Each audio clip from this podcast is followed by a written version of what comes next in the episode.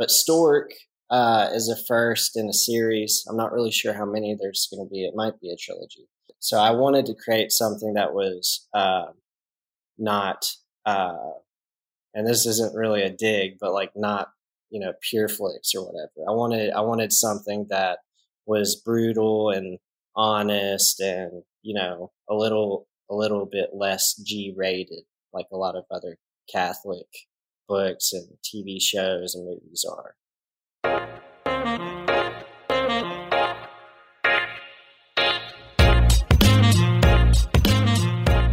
Hello and welcome to Barbatos Catholic Podcast, a show where two Mexican dads talk about faith, life, and culture. We are your hosts, Gustavo and Walter, and today we are going to talk to Brian Edwards about why literature matters. Brian Edwards, welcome to the podcast. How are you? Hey, I'm good. Thanks for having me, guys. That's awesome. Um, thank you for accepting our invitation. Um, we we we know you from the Instagram world, uh, which we'll touch on Mm-hmm. in a little bit more. But for for those that don't know you, who is Brian Edwards? So I am actually a, uh, a convert in Birmingham, Alabama. Uh, grew up Protestant. We had a uh, a family ministry and everything, and then the whole family converted at some point. My mom reverted.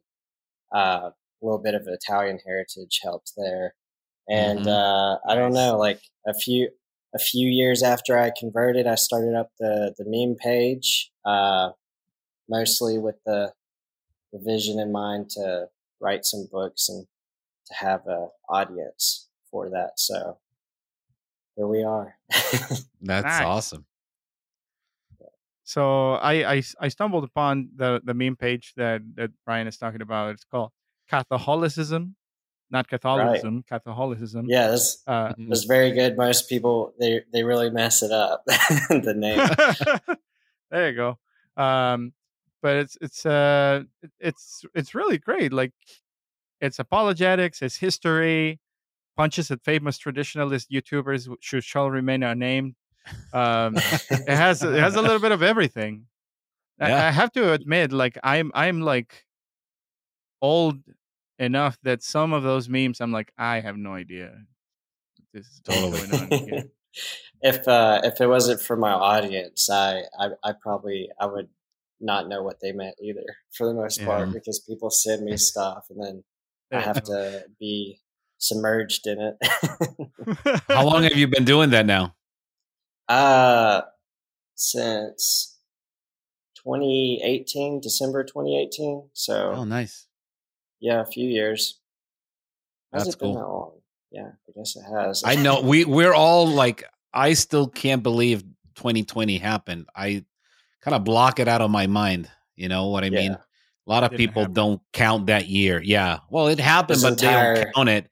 Exactly. They don't count it. It was just like uh, whatever that year was. And then everything after or everything before that did indeed happen. So I get where Yeah. you're where- where you're coming from. Well, Listen, I- been I like still- fever dream. yeah, dude. I still feel like you know the '70s were 30 years ago, but you know that kind of like That's brain, yeah. kind of boomer brain. A I little bit. know. But um, but anyways, also on Instagram, now that you mentioned like you have like an audience and the, and the idea was to to write books and all that, Gustavo and I um have been talking about the need for like good literature, um, and good literature that is not overtly Catholic, and it's not Lord of the Rings, you know, Right. um, and and um, you know, and that's kind of how we tricked you into taking this interview. Uh, so I, I guess uh, one o- uh, we we can we can jump into talking about uh, the two books that that you have. Um, kind of like what was the the the thought the thought process behind writing the books? Like um, maybe you want to start with like the your debut novel, and then we can take it from there and and maybe ask questions in between.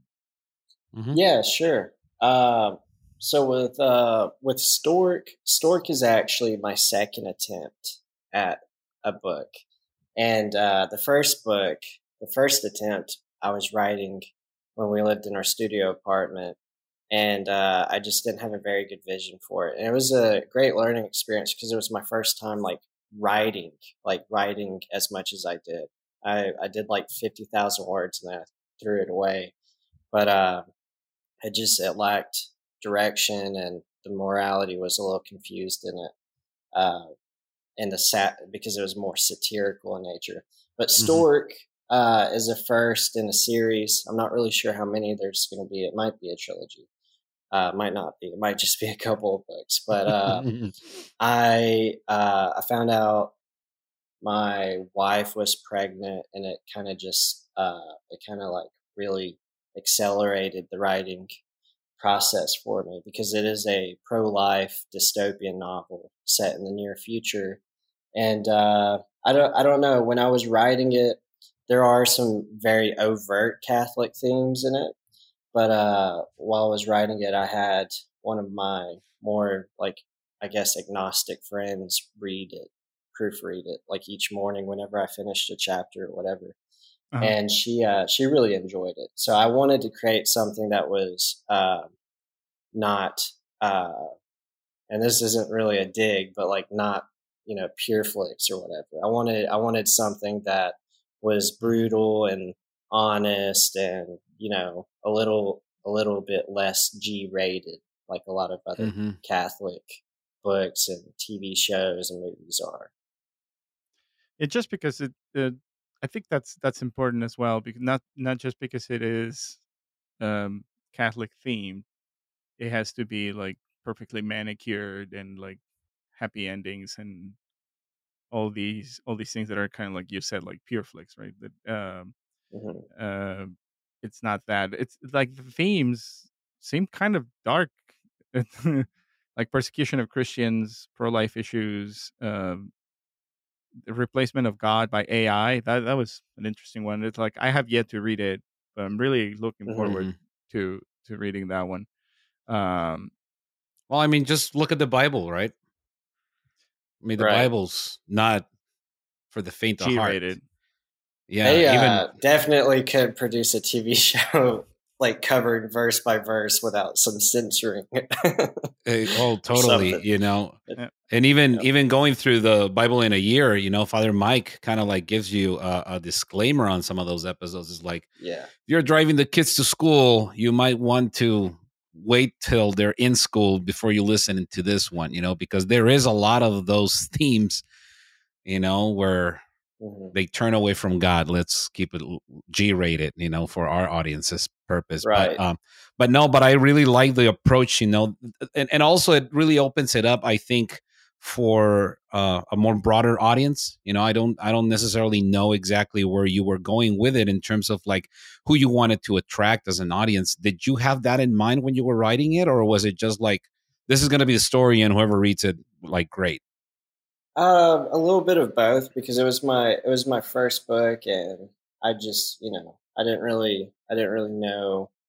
Uh, I kind of had the expectation of like my parents reading it, and you know maybe mm-hmm. a couple of friends, but uh, a lot of people, uh, a good number of people have read it, and uh, I I I targeted sort of a younger audience with it because I think the uh, the Zoomers, as they're called today, they're just uh, mm-hmm.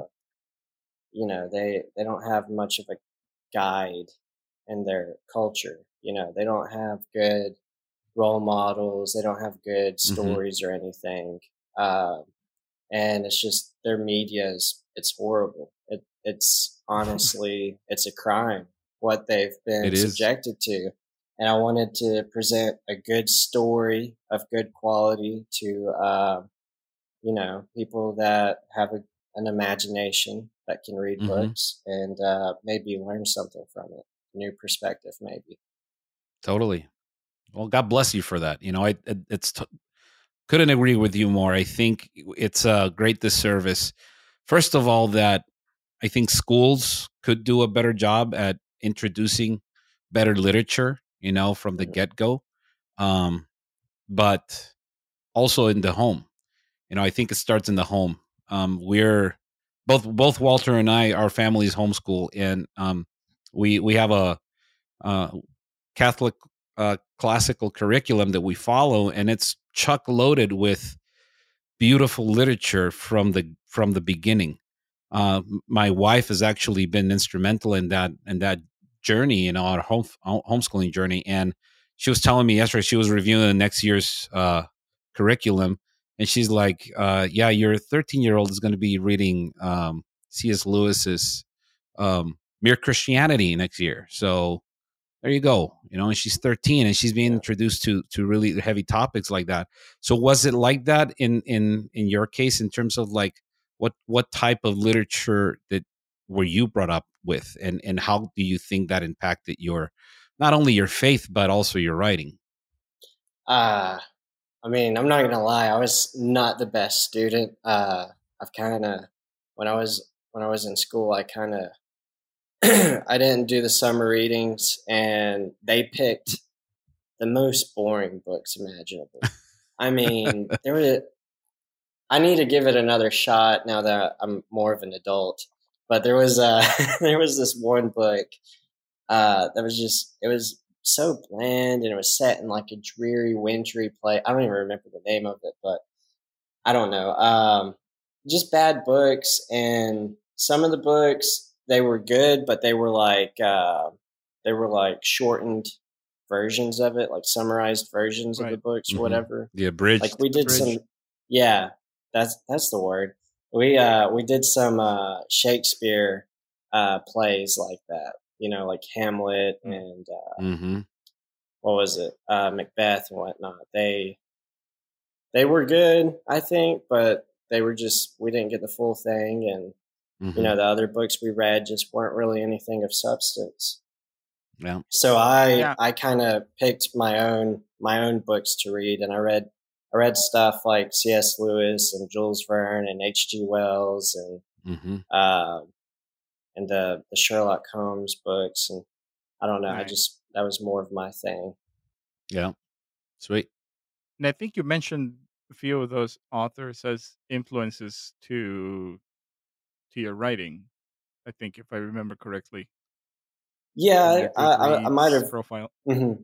I think I, I think I did put something like that in Goodreads. Uh, yeah, uh, definitely sci-fi. That was what I was more focused on in high school. But uh, with my with my other books, I've kind of you know I've I've read new authors, not new mm-hmm. authors, but I, have been exposed to more since I read Stork or since I wrote Stork. And uh, I guess uh, my writing has been influenced by them a little more, such as like mm. Ernest Hemingway. And he's got horrible, crude stuff, but like his, the way he writes is, is, is uh, very neat to me. So that kind of influenced Shriving Place, which is a second book. Mm-hmm. Gotcha. I mean, he was also loaded most of the time, so that kind of makes sense. Uh, so we talked a little bit about the uh, before we move on to to the Shriving Place, um, like that that curriculum of like schools choosing books. Did you know that now there is a movement to like take classics like uh, To Kill a Mockingbird in some other of these like they have been in the curriculum of high school for years. And right. I think uh, they're trying to like remove them. There's like mm-hmm. some kind of like woke movement from teachers trying to like get rid of um, all of these books that have been included in the great books reading list. Um, which whether we want to, you know, accept it or not, it is like blatant attack on like Western civilization and Western culture because I mean, if you look at the list of books, some of the authors that are mentioned there are going to be like Saint Augustine, Saint Thomas Aquinas, uh, the Bible. Yeah.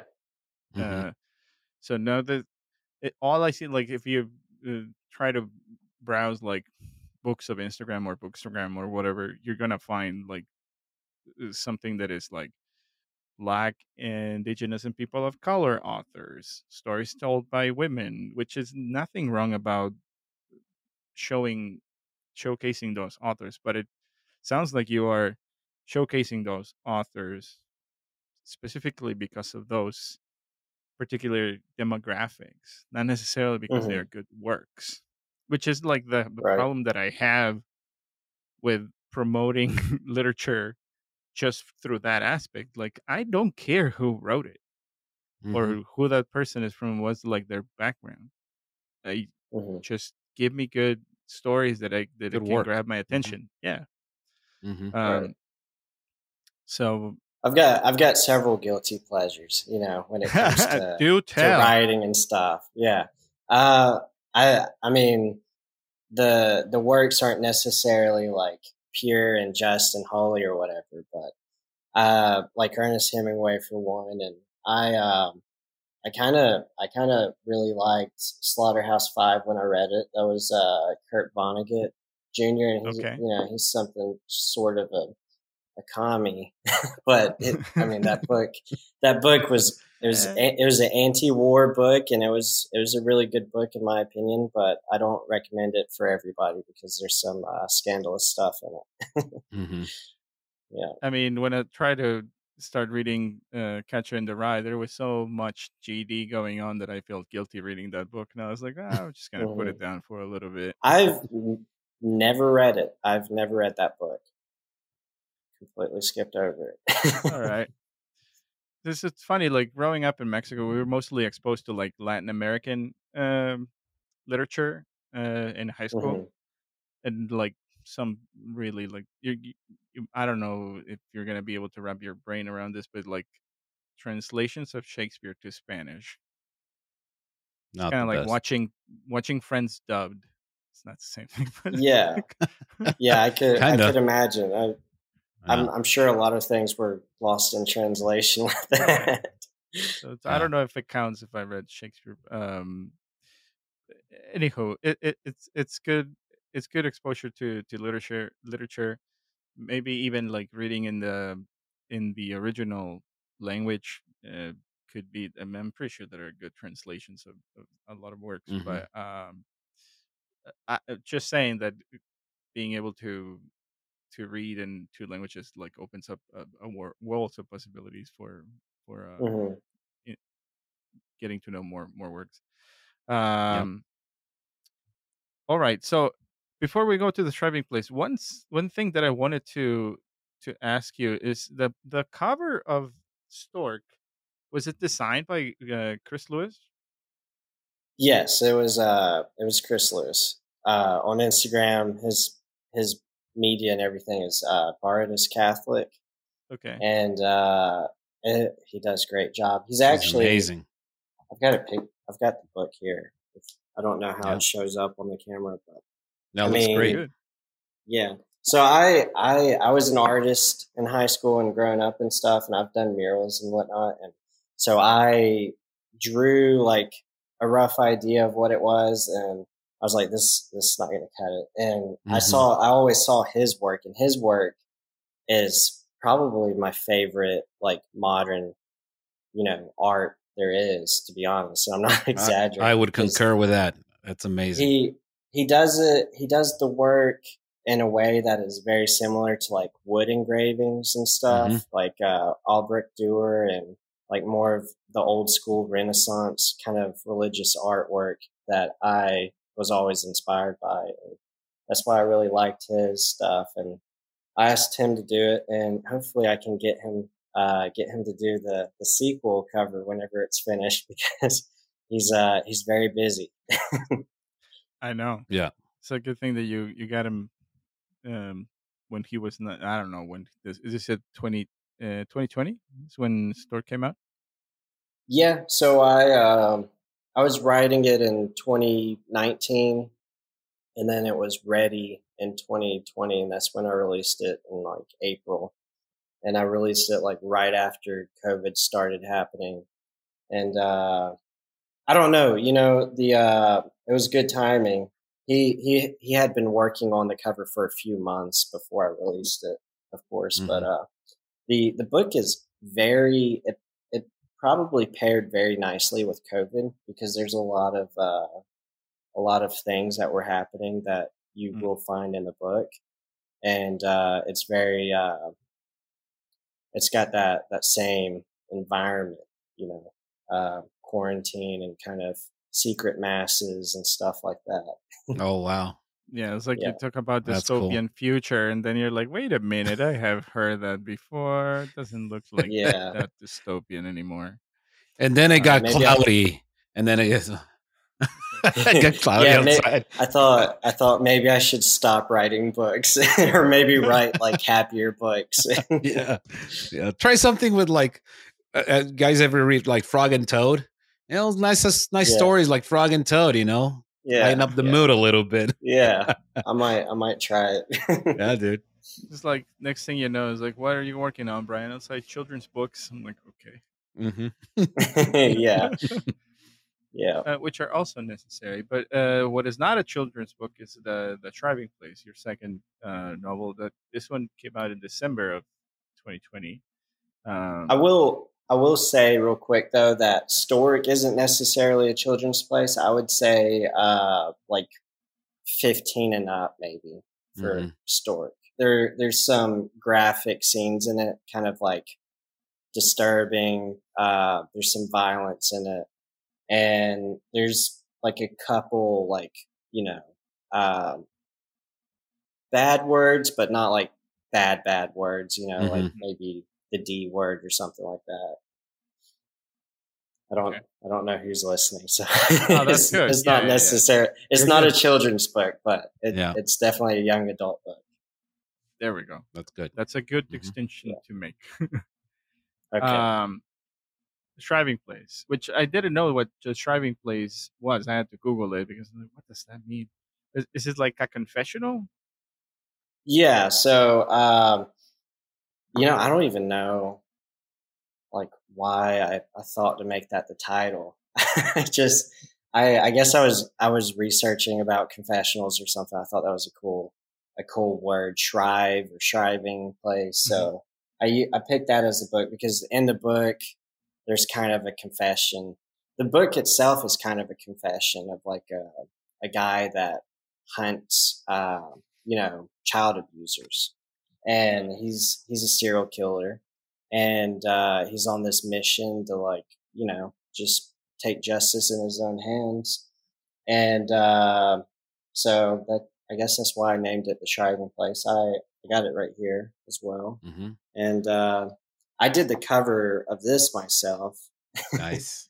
so because uh, I didn't want to bother, I didn't want to bother Chris with it because it, you know it was just like a novella, just like a small little project. I wanted to see how much of a book I could do by myself. I Mhm. I didn't even have it edited by anybody. I just did it all myself Nice. with that one. And is that a Roman collar that the skull has? Yes. Uh, Not to so too much away from the story. right.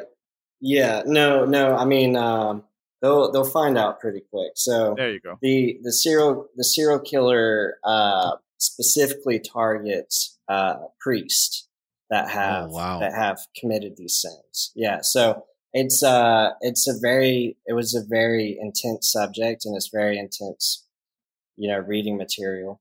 But uh, I I wanted to explore that idea as a Catholic of uh, you know of um the the reality that is you know like bad priest and justice and the lack of justice and you know Mhm. where uh where things get complicated you know Well, Yeah. people think about that kind of stuff Yeah, just like reading the description, I was like, what is family meant to do knowing that predators continue to breed? Will justice be done? And I was like, will it?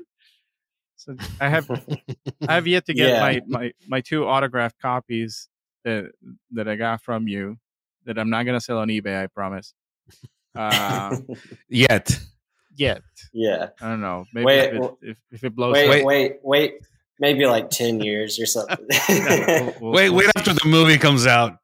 yeah Yeah, but it's like wait, we interviewed me. Porky sold the rights to Yeah, exactly. to the movie. hmm Um, but that is like um it is a, a hot button uh topic but i i think that is like something that uh, you and cruz and um I forgot the uh, third gentleman that runs the Instagram account. With Ricardo. Ricardo. Ricardo. Um, you guys don't shy away. You don't pull any punches from from all the controversy. We used to be in... a lot worse. I'll tell you. we used to be a lot worse, and we uh we got we got two different strikes from Instagram, and I mean right now, you know, any day they could take the whole the whole thing away from us, and so mm-hmm. we've uh we've kind of you know alluded to things whenever necessary, but we uh we definitely used to be a lot worse. a couple of years ago for sure. So do you do you think that um as a convert to the faith like how, how first of all how long have you been Catholic? I always forget the answer to this. I think it was I started dating my now wife in 2014 and I think we were already like attending RCIA and then 2015 spring is when we entered the church okay. uh, for Easter. So, uh, however many years ago that was, seven, I guess. Seven. yeah. Seven yeah. this Easter now. So, yeah. That's awesome. Praise be to God. Mm-hmm. Um, what do you think that, um, because I've seen that m- most converts, Gustavo and I are cradle Catholics, um, most converts are like pretty outspoken about all the things. Like they become one of the best defenders of the faith that I have seen. That sometimes I'm like kind of jealous, like in a good way, of uh, mm-hmm. how on fire converts are for mm-hmm. the faith. Um, do you think that has something to do in in terms of like what has inspired you? I mean, you kind of alluded to that. That's what you wanted to do, but um, was this like the main inspiration that came after your conversion to say, "I'm Catholic now.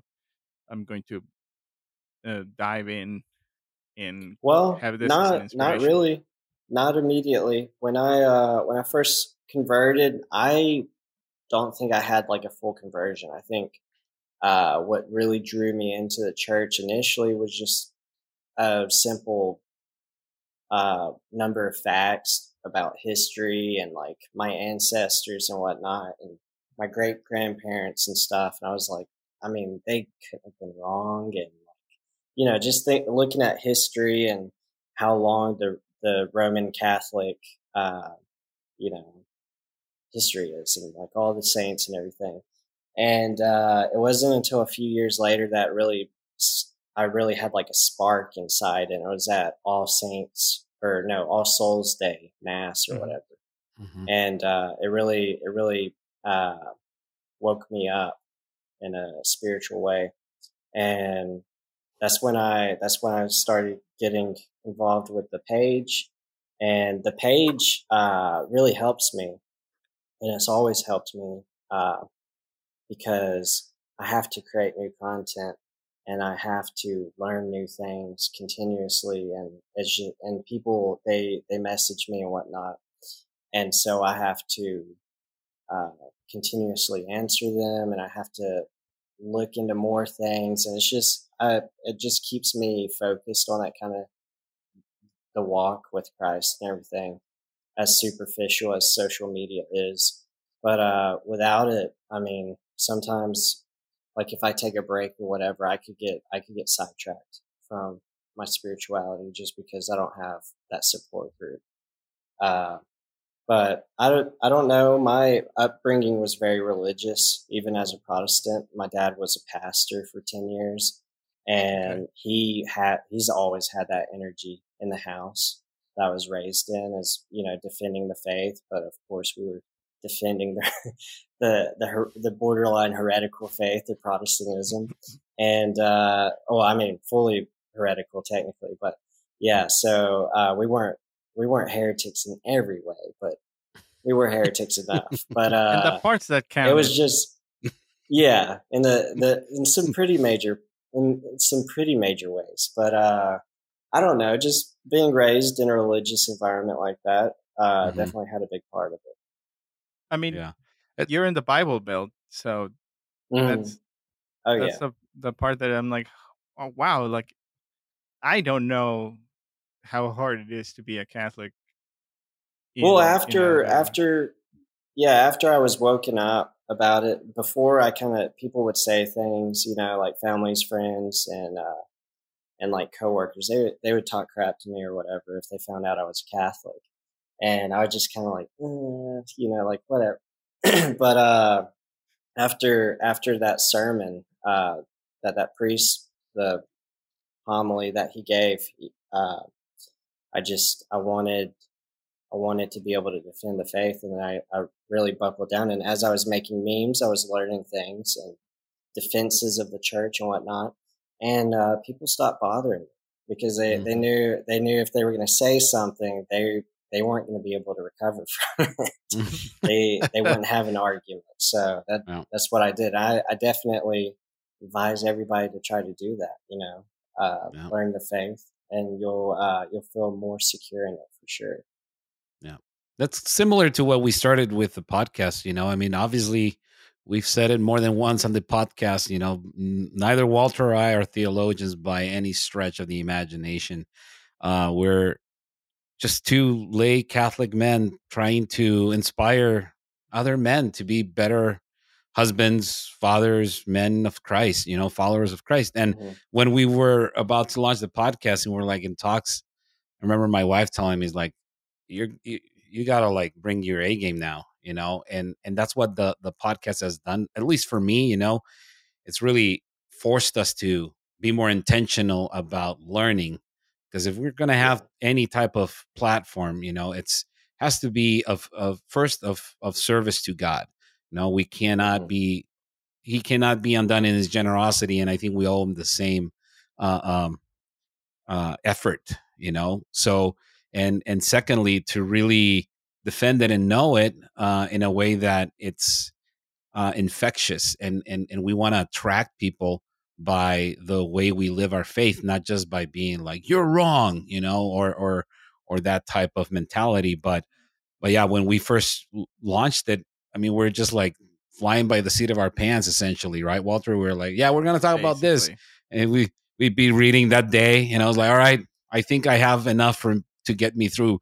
Kind of like how I got through high school, you know. I was like right. cramming the the day of the test. Okay, you're and making then, it like, sound like it is very improvised. Some of the episodes are very well planned. okay. Yeah. Yeah. You, because you planned yeah. them, but I had to do a lot of studying.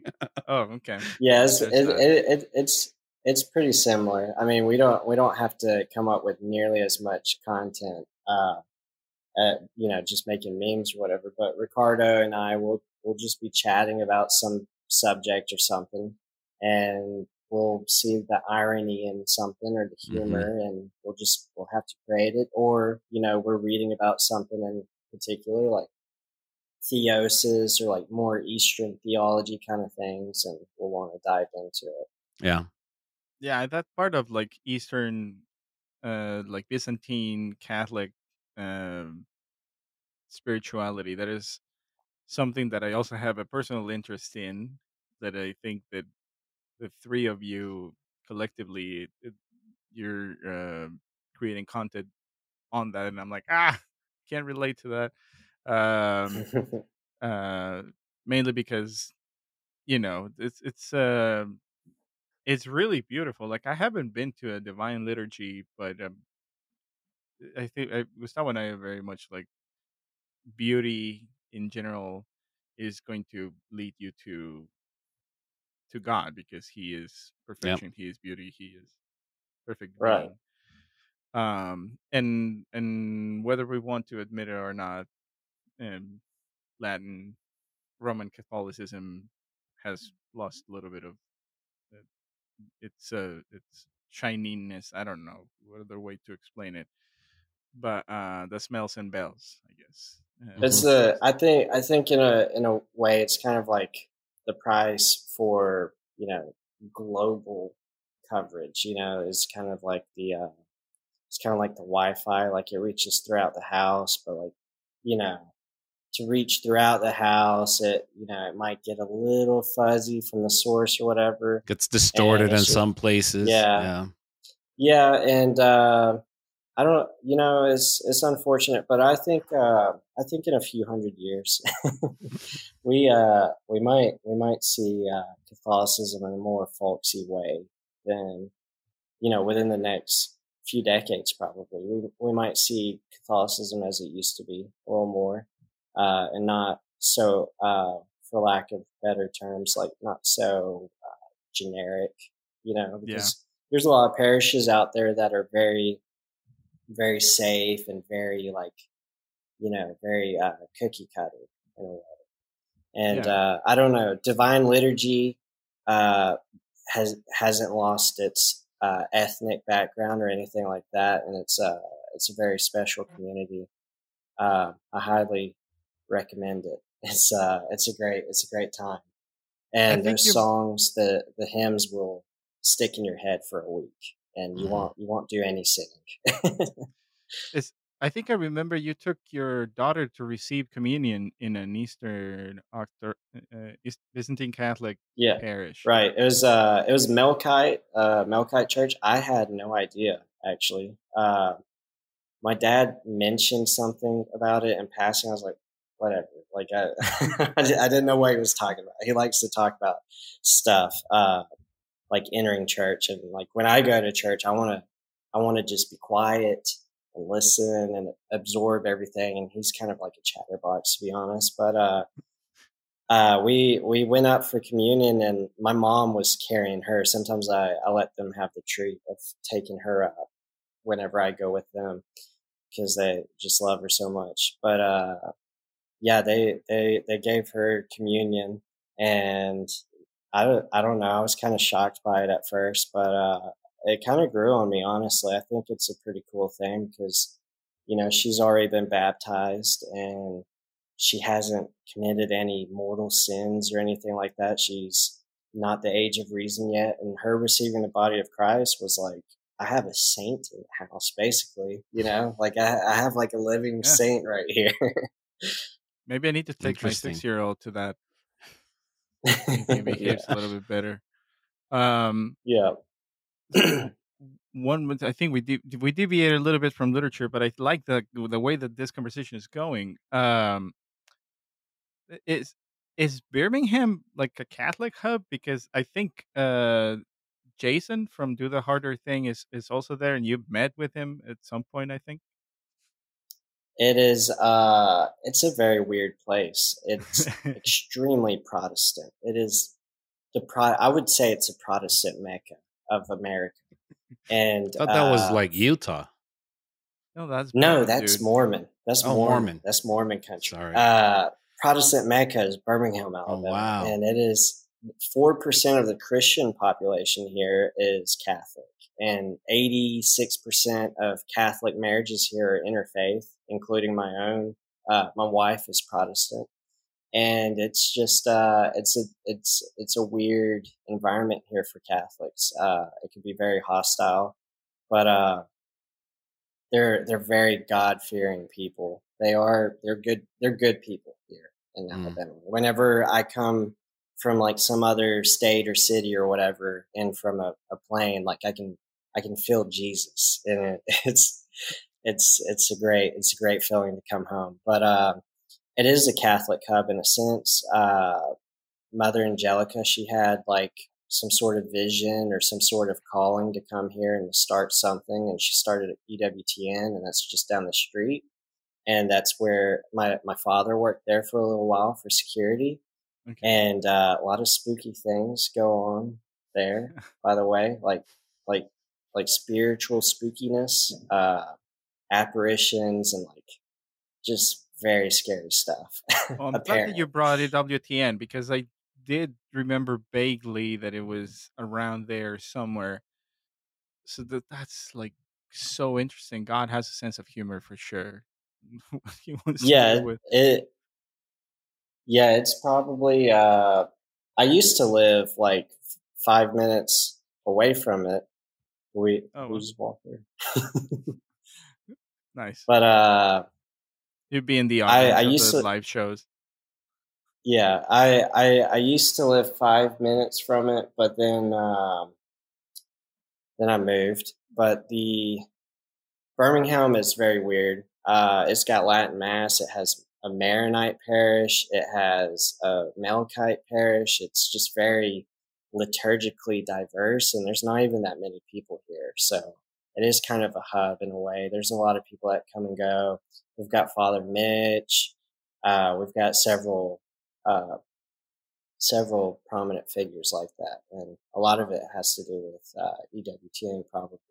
Mm-hmm. Gustavo, aren't you reading a book by him right now, Father Mitch Pacwa?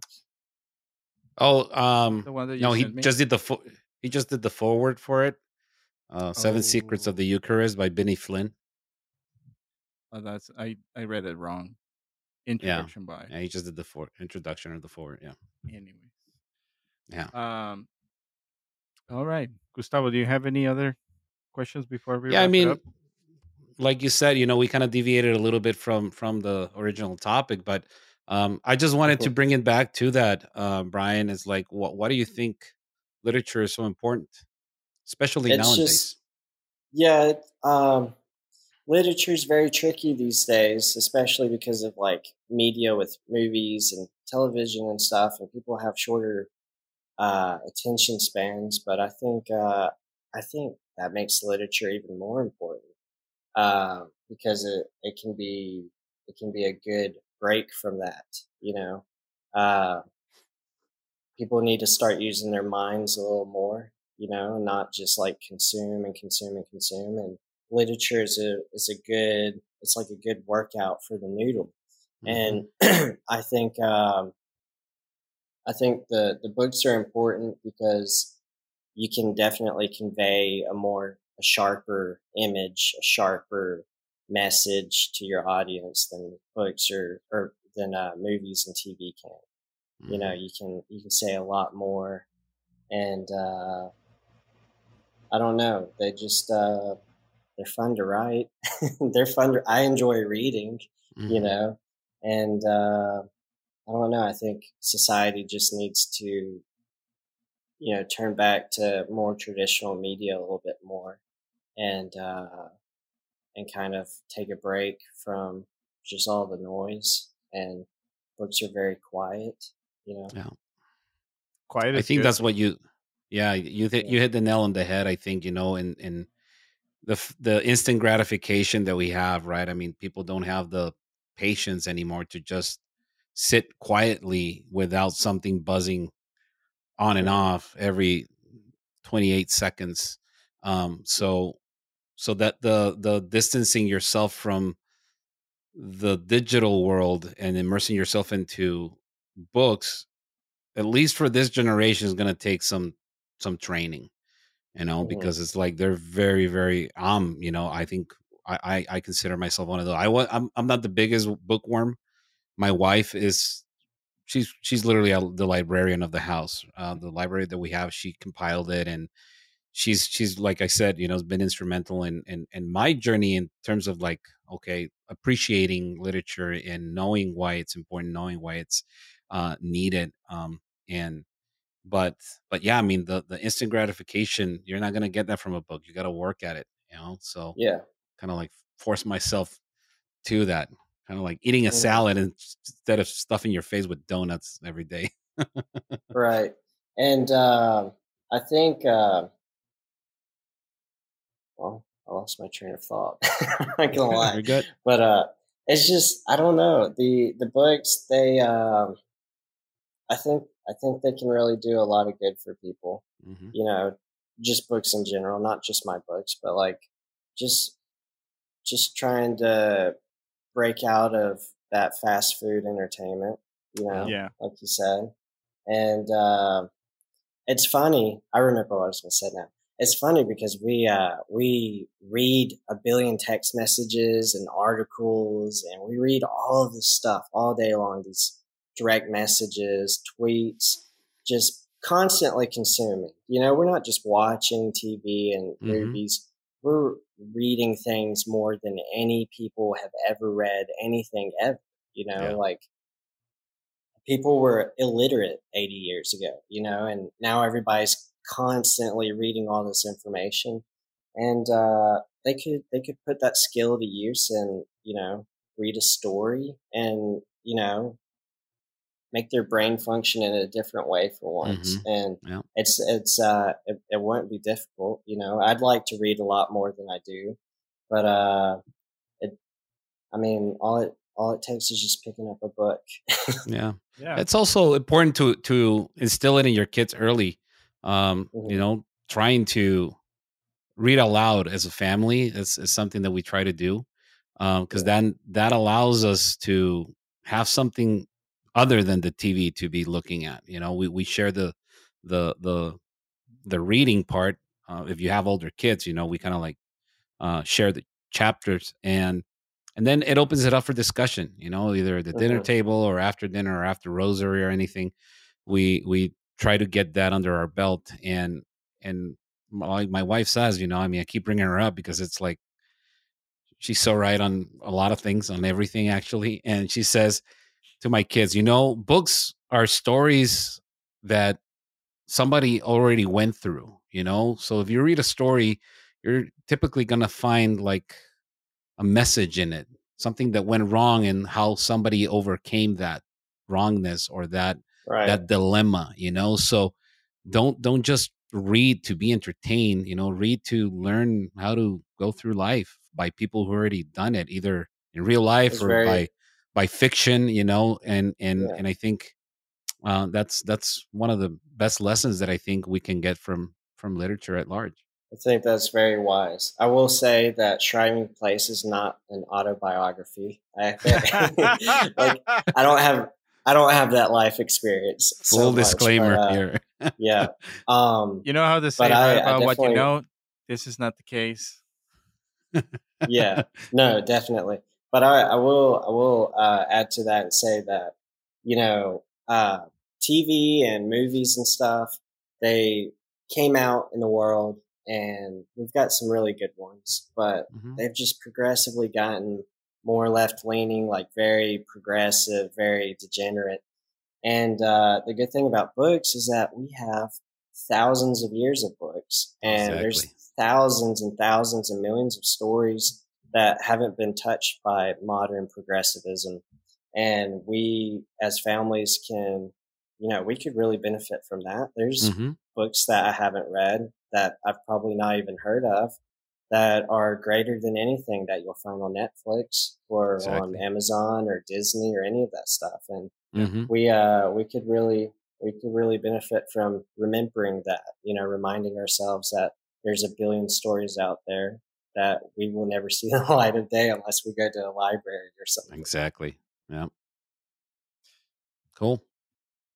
That's awesome. Well, thank you so much for for your time. Really appreciate having you on. Let's uh plug all the things. Where can people um find your books to begin with? Uh, the books are on Amazon, but there's also uh, there's an occasion where I'll I'll sign them and I'll send them out personally, and they can be purchased through. I mean, if if they Google the Shriving Place or Stork Sewing Season, they can purchase them through like any of the vendors, Barnes and Noble, Books a Million, like anybody that prints books. I guess. Uh, I just self publish through Amazon. Uh, but yeah, that's where you can find the books, and uh, you can find me in the books and our various petitions and whatnot through Catholicism on Instagram. Nice. Nice. Yeah. That's awesome. Well, thank you for listening to this episode of Barbados Catholic Podcast, the show where two Mexican dads talk about faith, life, and culture. If you like the podcast or got something out of this episode, please share it with your friends and family. Subscribe, like, comment, rate, and review if you haven't. If you don't like the podcast, but just keep it to yourself and let others make their own mistakes, um, go to direct.me forward slash Barbados to check out the show notes, social media, and how to support the podcast and more. And bless Lance Casey. Pray for us. Pray for us. Until the next time.